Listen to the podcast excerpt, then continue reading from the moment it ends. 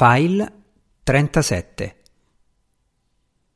Pagina 304 Capitolo 34 Lynn era andata a New York e non era ancora tornata.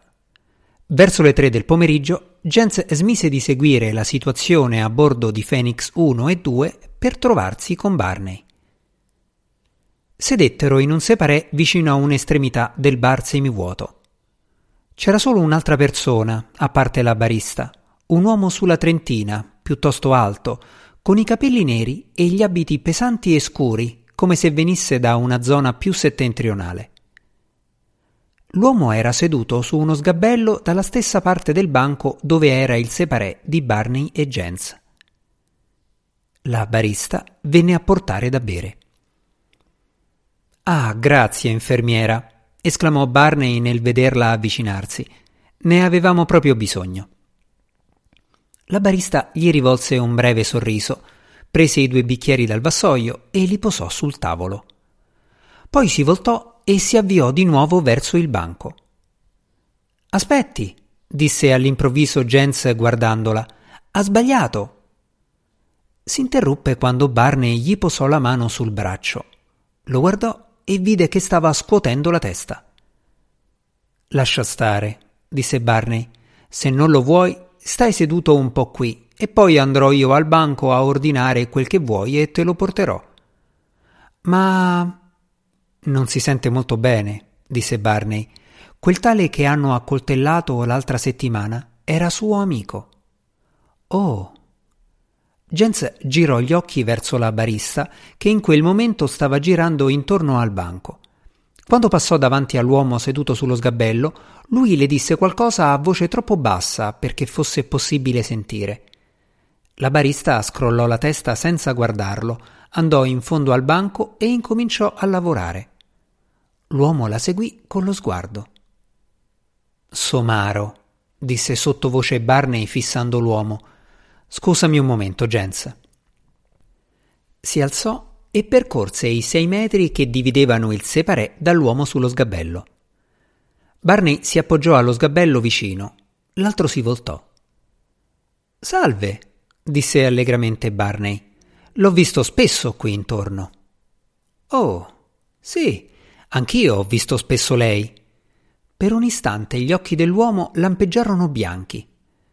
Sicuro, disse Barney. Non sarebbe quasi ora che telefonasse alla moglie e ai figli? Gli occhi dell'altro lampeggiarono di nuovo. Cosa? Ho detto, continuò Barney alzando un poco la voce in modo che arrivasse fino in fondo al banco dove stava adesso la barista. Non sarebbe quasi ora che telefonasse alla moglie e ai figli? E sorrise di nuovo all'uomo. Non ho figli, disse quello. Allora telefoni a sua moglie. Se è a casa senza figli si sentirà sola. Starà in pensiero. Non sarebbe quasi ora che le telefonasse? L'uomo fissò Barney per un lungo istante. Lei chi è? chiese quasi bisbigliando, e Jens sentì appena le parole. Una specie di investigatore privato? I telefoni sono nell'atrio, disse Barney. L'uomo scese dallo sgabello lasciando il bicchiere sul banco. Attraversò in fretta il bar e uscì dalla porta di vetro che comunicava con l'atrio. Barney tornò indietro, sedette di nuovo di fronte a Jens.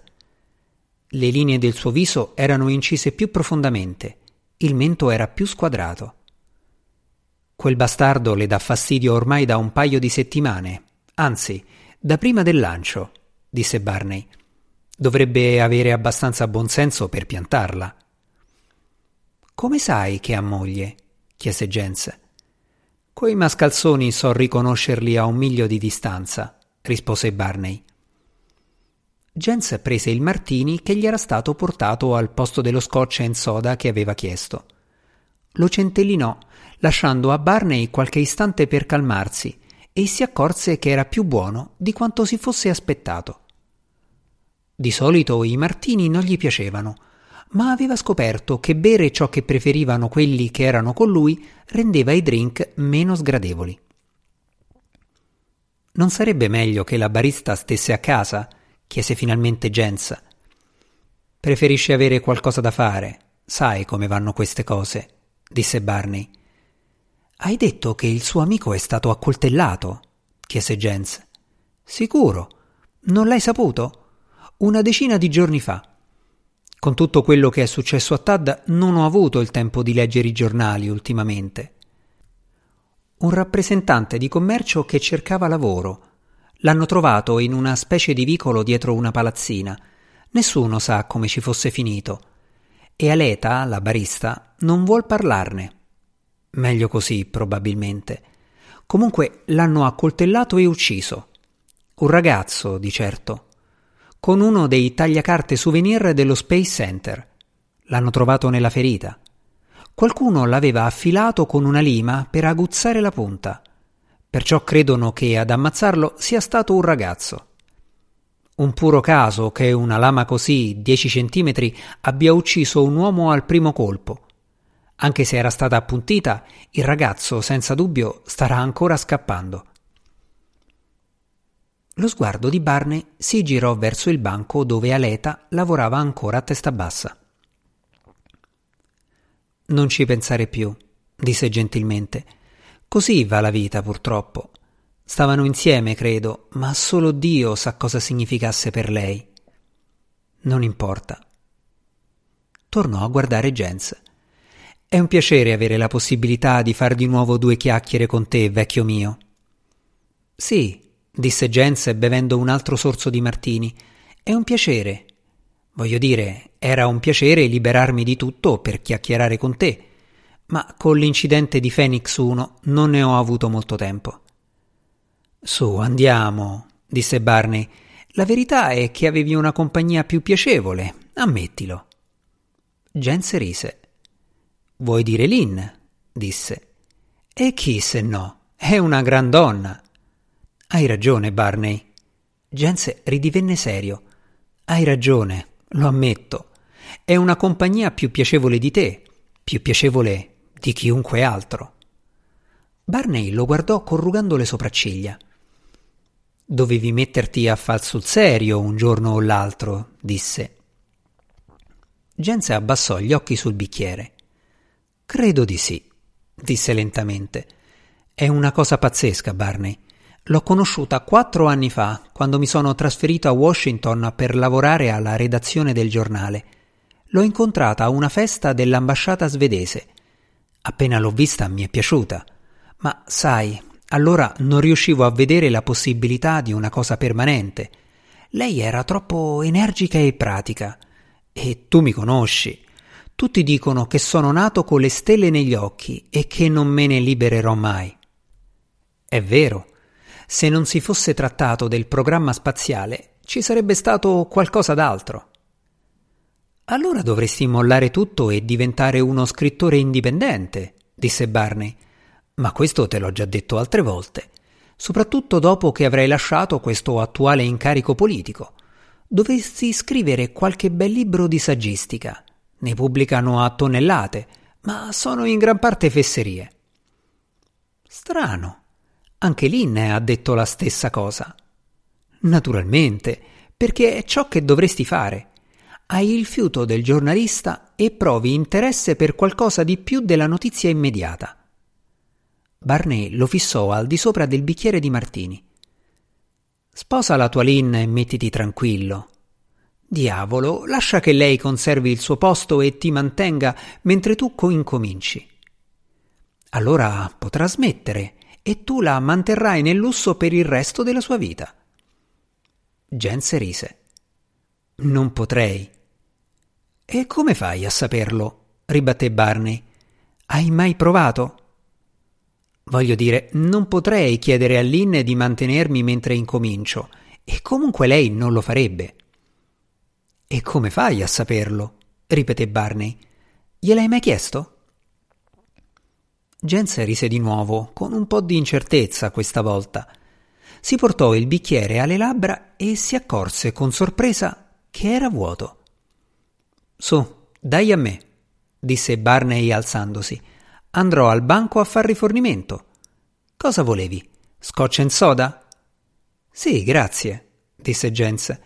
Il martini non era niente male, ma se continuo a berli tutto il pomeriggio, prima di cena sarò fuori combattimento. Non ho la tua resistenza. Diavolo, pochissimi ce l'hanno. Barney prese i bicchieri vuoti e li portò al banco.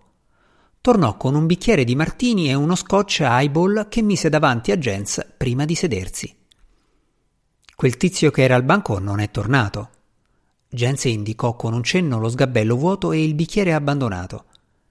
Vuoi scommettere che non tornerà? disse Barney. Credeva che fossi una specie di investigatore privato. A quest'ora avrà telefonato a casa, a sua moglie che non ci è abituata. Vorrà sapere perché l'ha chiamata e questo lo innervosirà e lo farà sentire in colpa. Non ricomparirà, almeno per oggi. Ma torniamo a te. Non lasceresti che Lynn ti mantenesse e ti rendesse felice? Sai benissimo che non posso farlo, Barney. Jens sorrise. Ma mi piacerebbe trovare una soluzione. Come ho detto, quando l'ho conosciuta non pensavo neppure che saremmo andati d'accordo per un pezzo. Ma vedi, durante il lancio le cose sono cambiate. Non so cosa sia successo, ma sembra che adesso la pensiamo quasi sempre allo stesso modo. È strano. Non c'è niente di strano, disse Barney. La gente matura insieme oppure si allontana. Quando sta insieme abbastanza a lungo. Forse dovrei dire che due finiscono per assomigliarsi, oppure scoprono d'essere diversi se si ritrovano a stare insieme il tempo necessario. È quello che capitò a me quando ero sposato. Io e Vilma scoprimmo che eravamo molto diversi, ma ho visto altri scoprire che erano molto simili. E sembra che sia successo proprio questo con te e Lynn. Vorrei crederlo, disse lentamente Jens.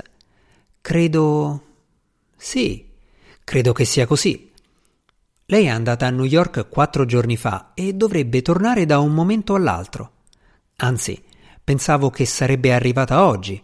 Ha prenotato di nuovo una stanza. Sai, per me non è facile giudicare, Barney. In questi ultimi tempi sono successe troppe cose.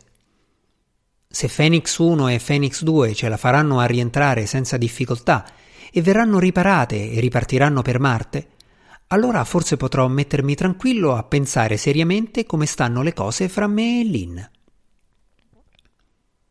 Non aspettare che succeda proprio questo, disse Barney, perché non succederà mai. Ehi, disse Jens, ma è stata annullata soltanto questa missione. Ritenteranno fra sei mesi non appena potranno scegliere una nuova finestra per il lancio. Su via, disse Barney. Sai benissimo che non è vero. E l'inchiesta? Non hai sentito l'annuncio che hanno dato ieri al telegiornale di mezzogiorno? Jens aggrottò la fronte. No. No, non l'avevo sentito, disse. Quale inchiesta? E che cosa c'entra con la nuova finestra di lancio per la spedizione fra sei mesi? Oh, svegliati, disse Barney. Succede sempre così. Prendi il miglior giornalista del mondo, mettilo sotto i riflettori e di colpo quello non sente più niente e non pensa più. Che scopo credi abbia un'inchiesta, soprattutto un'inchiesta su quello che è successo a bordo delle navi spaziali in conseguenza della tempesta solare? Ah, un'inchiesta di quel genere. No, non un'inchiesta di quel genere, disse Barney. A loro non interessa affatto una spiegazione tecnica. Lo scopo è raffreddare l'interesse dell'opinione pubblica per un nuovo tentativo della spedizione. Questo dove l'hai saputo? Jens fissò Barney. Apri gli occhi e gli orecchi. È logico, no? E anche se non lo fosse, sei governi diversi non possono mantenere un segreto. La voce corre in tutto il mondo. L'inchiesta ha lo scopo di scaricare sui nauti la responsabilità delle avarie, di toglier loro l'aureola e togliere un po' di fascino a un nuovo tentativo. Jens si sentì irrigidire le labbra. Barney, disse, sei pazzo. Pazzo un corno. Se non fossi completamente isolato da un doppio strato di coperta diplomatica, a quest'ora l'avresti capito da solo. Il gioco era divertente, ma i politicanti internazionali non se ne interessano più. Vogliono incassare le vincite e passare a qualcosa d'altro. Barney, Barney, sei pazzo, ti dico, esclamò Jens. Io sono qui con gli altri rappresentanti nazionali non appena hanno saputo dell'incidente di Tad, la loro reazione è stata che la spedizione doveva continuare qualunque cosa potesse succedergli. Non volevano neppure pensare di rimandarlo sulla Terra con una delle navi. Può darsi che al momento la pensassero così, disse Barney. Io ti sto semplicemente dicendo qual è la notizia. Dal mio punto di vista non è sorprendente che l'atteggiamento dei rappresentanti sia cambiato da quel che mi dici tu a quello che è adesso secondo le voci che corrono. La spedizione non è un gioco adatto ai politici. Dovresti saperlo, Jens. Non ti seguo. Ecco, voglio dire che una cosa come la spedizione a Marte appartiene alla gente come te, Jens, disse Barney. Gli idealisti con le stelle negli occhi, tutti i maledetti idealisti e coloro che credono in un domani meraviglioso. E questo non ha molto a che vedere con i tipi come Verigin, Gwenter e gli altri, per non parlare poi dei loro governi. Possono essere attratti per un po' da qualcosa come una spedizione a Marte, perché è un'idea simpatica e appetitosa. Ma dopo i primi bocconi si accorgono che il sapore non gli va. La loro dieta è costituita da ciò che possono sfruttare nel loro interesse al momento, e ciò significa che un giorno va da una parte e un giorno va dalla parte opposta. Fare l'idealista a binario unico per molti mesi di fila è uno sforzo troppo grande per un politico. Non ti credo, disse Jens. Barney, ti ripeto che non lo credo. Barney alzò le spalle. Vai a fare una telefonata. Informati. Lo farò. Lo scoprirò, disse Jens. Scostò il bicchiere. Resta qui. Chiamerò Sir Geoffrey. Se davvero c'è in aria qualcosa del genere, me lo dirà. Buona fortuna, disse Barney. Nell'atrio, Jens trovò un visifono interno, compose il numero e chiamò l'appartamento di Sir Geoffrey. Dopo un secondo lo schermo si illuminò e apparve una faccia, ma non era quella di Sir Geoffrey era l'ufficiale di giornata del servizio di sicurezza dei loro piani. Sì? disse l'uomo. Oh, Mr. Willy, cosa posso fare per lei, signore? Ho chiamato Sir Geoffrey Mayens, disse Jens, ma non mi ha risposto nessuno. Ha un altro numero dove posso raggiungerlo? Un secondo, Mr. Willy. L'uomo sparì per qualche istante dallo schermo, poi riapparve può contattare Sir Geoffrey al 41 832 5909. Grazie, disse Jens.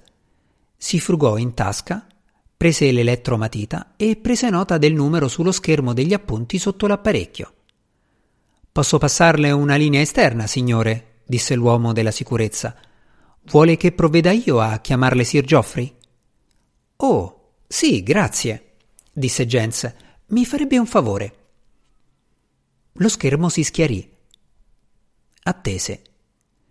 Dopo mezzo minuto lo schermo si illuminò di nuovo mostrando la faccia di un giovane sorridente in camicia bianca con il colletto aperto. Signore, disse il giovane, aveva un forte accento castigliano. Sir Geoffrey verrà subito in linea. Grazie, disse Jens. Dopo un'altra breve attesa, sullo schermo apparve il viso ossuto di Sir Geoffrey. E lei, Willy? Che c'è? Salve, disse Jens. Si sentiva impacciato di colpo. Avrei una domanda da rivolgerle, ma forse non dovrei farlo al visifono. Quando dovrei parlarle? Resterò qui tutto il giorno. Sir Geoffrey si interruppe e guardò al lato dello schermo. Cosa, Chloe? Si rivolse di nuovo a Jens. Perché non viene qui? disse. Passerò la giornata con la duchessa Stensla e la duchessa l'invita. Venga e potremo parlare in privato. Grazie, disse Jens. La duchessa è molto gentile e anche lei. Quando potrei venire? Perché non subito? In macchina sono appena venti minuti verso la punta dell'isola. Svolti a sinistra appena lascia l'Holiday Inn e. Oh, diavolo! Chieda all'ufficiale di giornata di incaricare qualcuno del parco macchine di darle istruzioni o di farla accompagnare da un autista. Gli spieghi che è la vecchia Villa Kelly. Senz'altro, disse Jens. Verrò subito. A fra poco, disse Sir Geoffrey. L'ufficiale di giornata procurò a Gense una macchina e un autista. L'autista s'era fatto dare le indicazioni dal collega che aveva portato altre volte Sir Geoffrey dalla duchessa. Come Sir Geoffrey aveva predetto, fu una corsa di venti minuti lungo una tortuosa strada asfaltata che alla fine svoltò oltre un cancello e un piccolo aranceto. Un servitore in camicia bianca l'attendeva sulla porta lo condusse in un piccolo, grazioso salotto al primo piano, dove Jens trovò Sir Geoffrey e la duchessa. Ah, è arrivato, disse Sir Geoffrey alzandosi. Clotilde, questo è il sottosegretario americano per lo sviluppo dello spazio, Mr. Jens Willy. Willy, la duchessa Stensla. Geoffrey, mi chiama Clotilde e deve farlo anche lei disse la duchessa con voce profonda, stringendo con fermezza la mano di Jens. Cosa possiamo offrirle, Mr. Willy? Oh, nulla, grazie, disse Jens. Su via, disse Sir Geoffrey. Ha bisogno di bere qualcosa. Chloe, devi insistere. Bene, disse Jens. Allora uno scotch and soda. Anche per me, disse Sir Geoffrey. Potrebbero mandarci una bottiglia, un sifone e un po' di ghiaccio, no, Clo? Provvedo subito, disse la duchessa avviandosi alla porta. Vi lascio liberi di parlare. La prego, disse Jens, non volevo disturbare. Ho varie cose da fare, disse la duchessa. Potremmo parlare più tardi, Jens. E uscì. Bene, disse Sir Geoffrey lasciandosi cadere su una poltrona. Si sieda, si sieda. Di cosa voleva parlarmi? Ho appena saputo da un giornalista della televisione via cavo, un mio vecchio amico, disse Jens, mi ha detto che ci sarà un'inchiesta sugli incidenti di Phoenix 1 e 2. Sì, l'hanno annunciata ieri, mi pare, disse Sir Geoffrey. Mi è sfuggita, disse Jens lentamente. Comunque, a quanto mi ha riferito il giornalista, corre voce che lo scopo dell'inchiesta è scaricare sui nauti la responsabilità degli incidenti e dell'andamento della spedizione. Sir Geoffrey aggrottò le folte sopracciglia grigie. Mi domandavo se lei ne sapeva qualcosa, continuò Jens. Se ne so qualcosa, latrò Sir Geoffrey. Se so qualcosa. Immagina che l'abbiano scritto su un ordine del giorno e l'abbiano spedito a tutti gli interessati. Voglio dire, è vero. È questo il vero scopo dell'inchiesta. Stia a sentire, Willy, maledizione, disse Sir Geoffrey.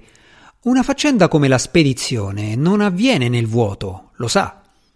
Ci sono tante altre cose qui sulla Terra che sono collegate con tutti i paesi partecipanti.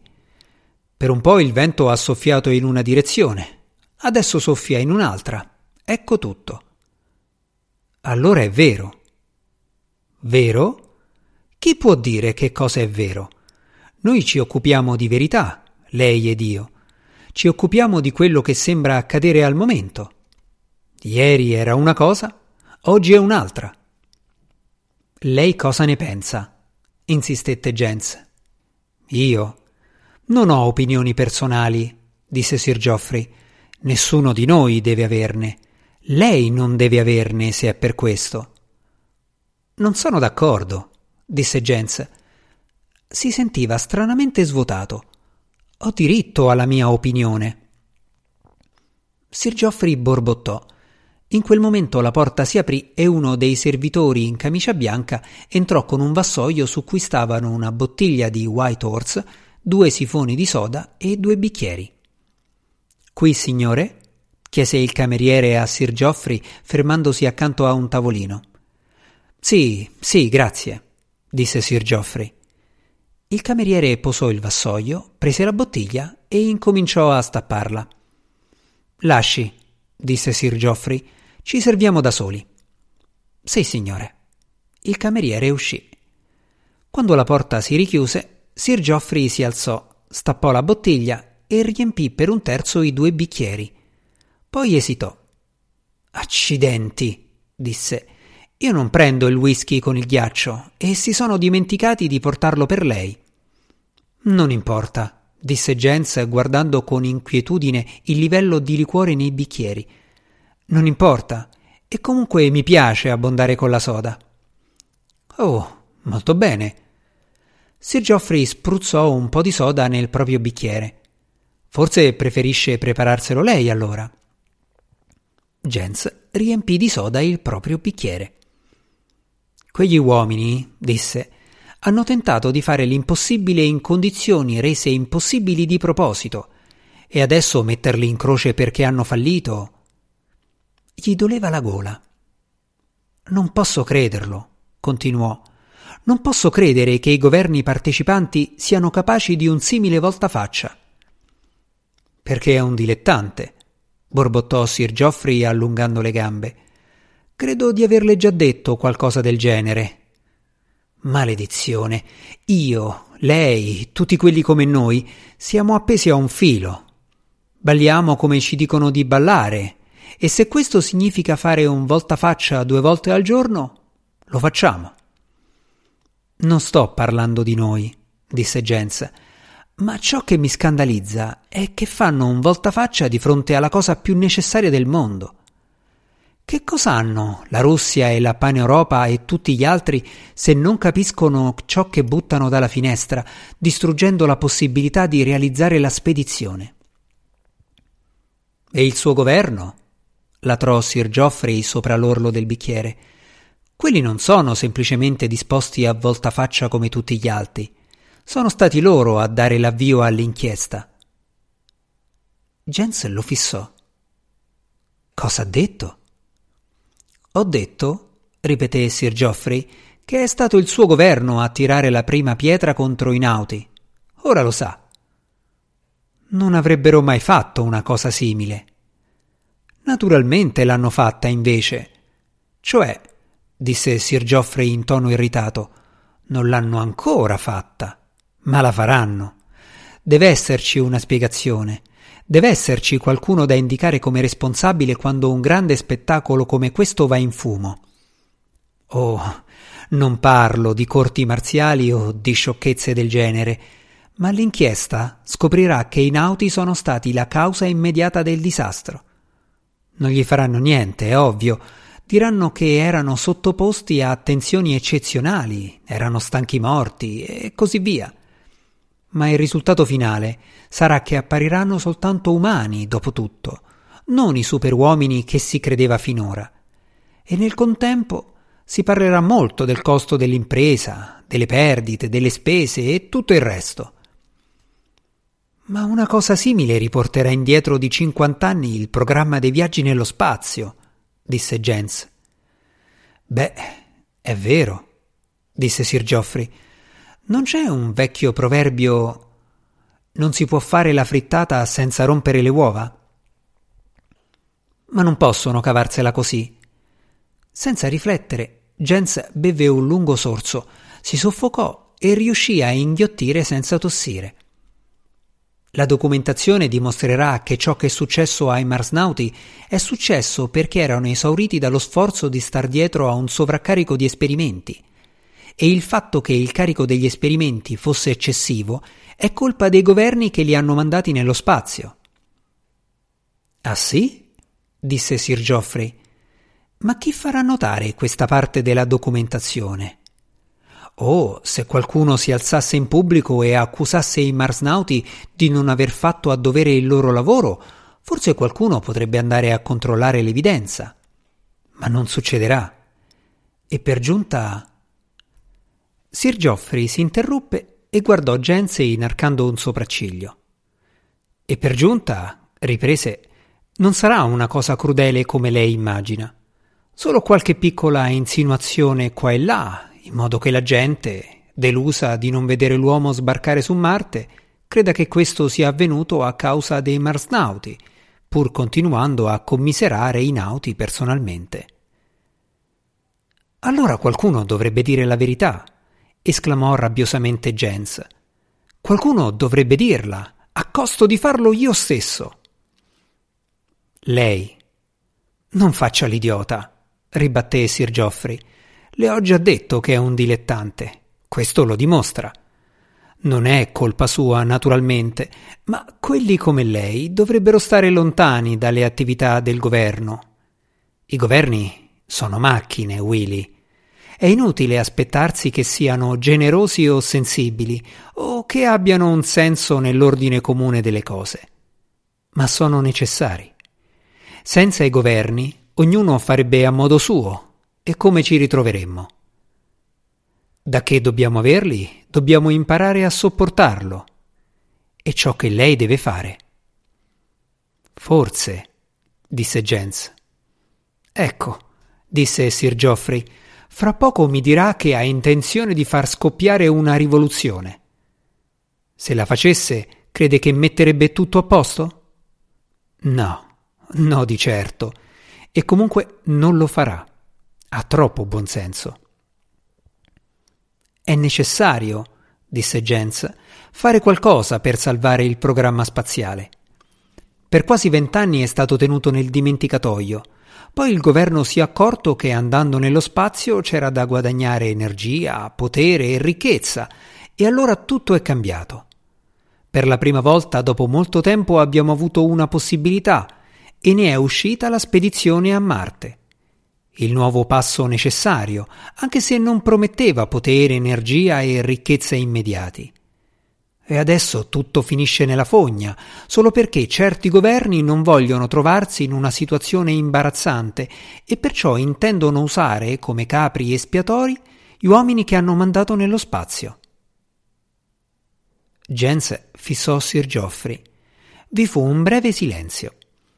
Sotto le folte sopracciglia grigie, negli occhi dell'inglese, credette di scorgere qualcosa che lo stupì.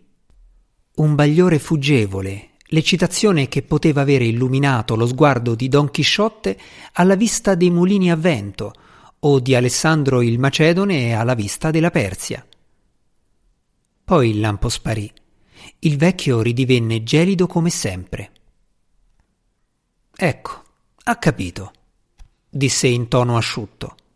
Ed era ora. Pagina 315.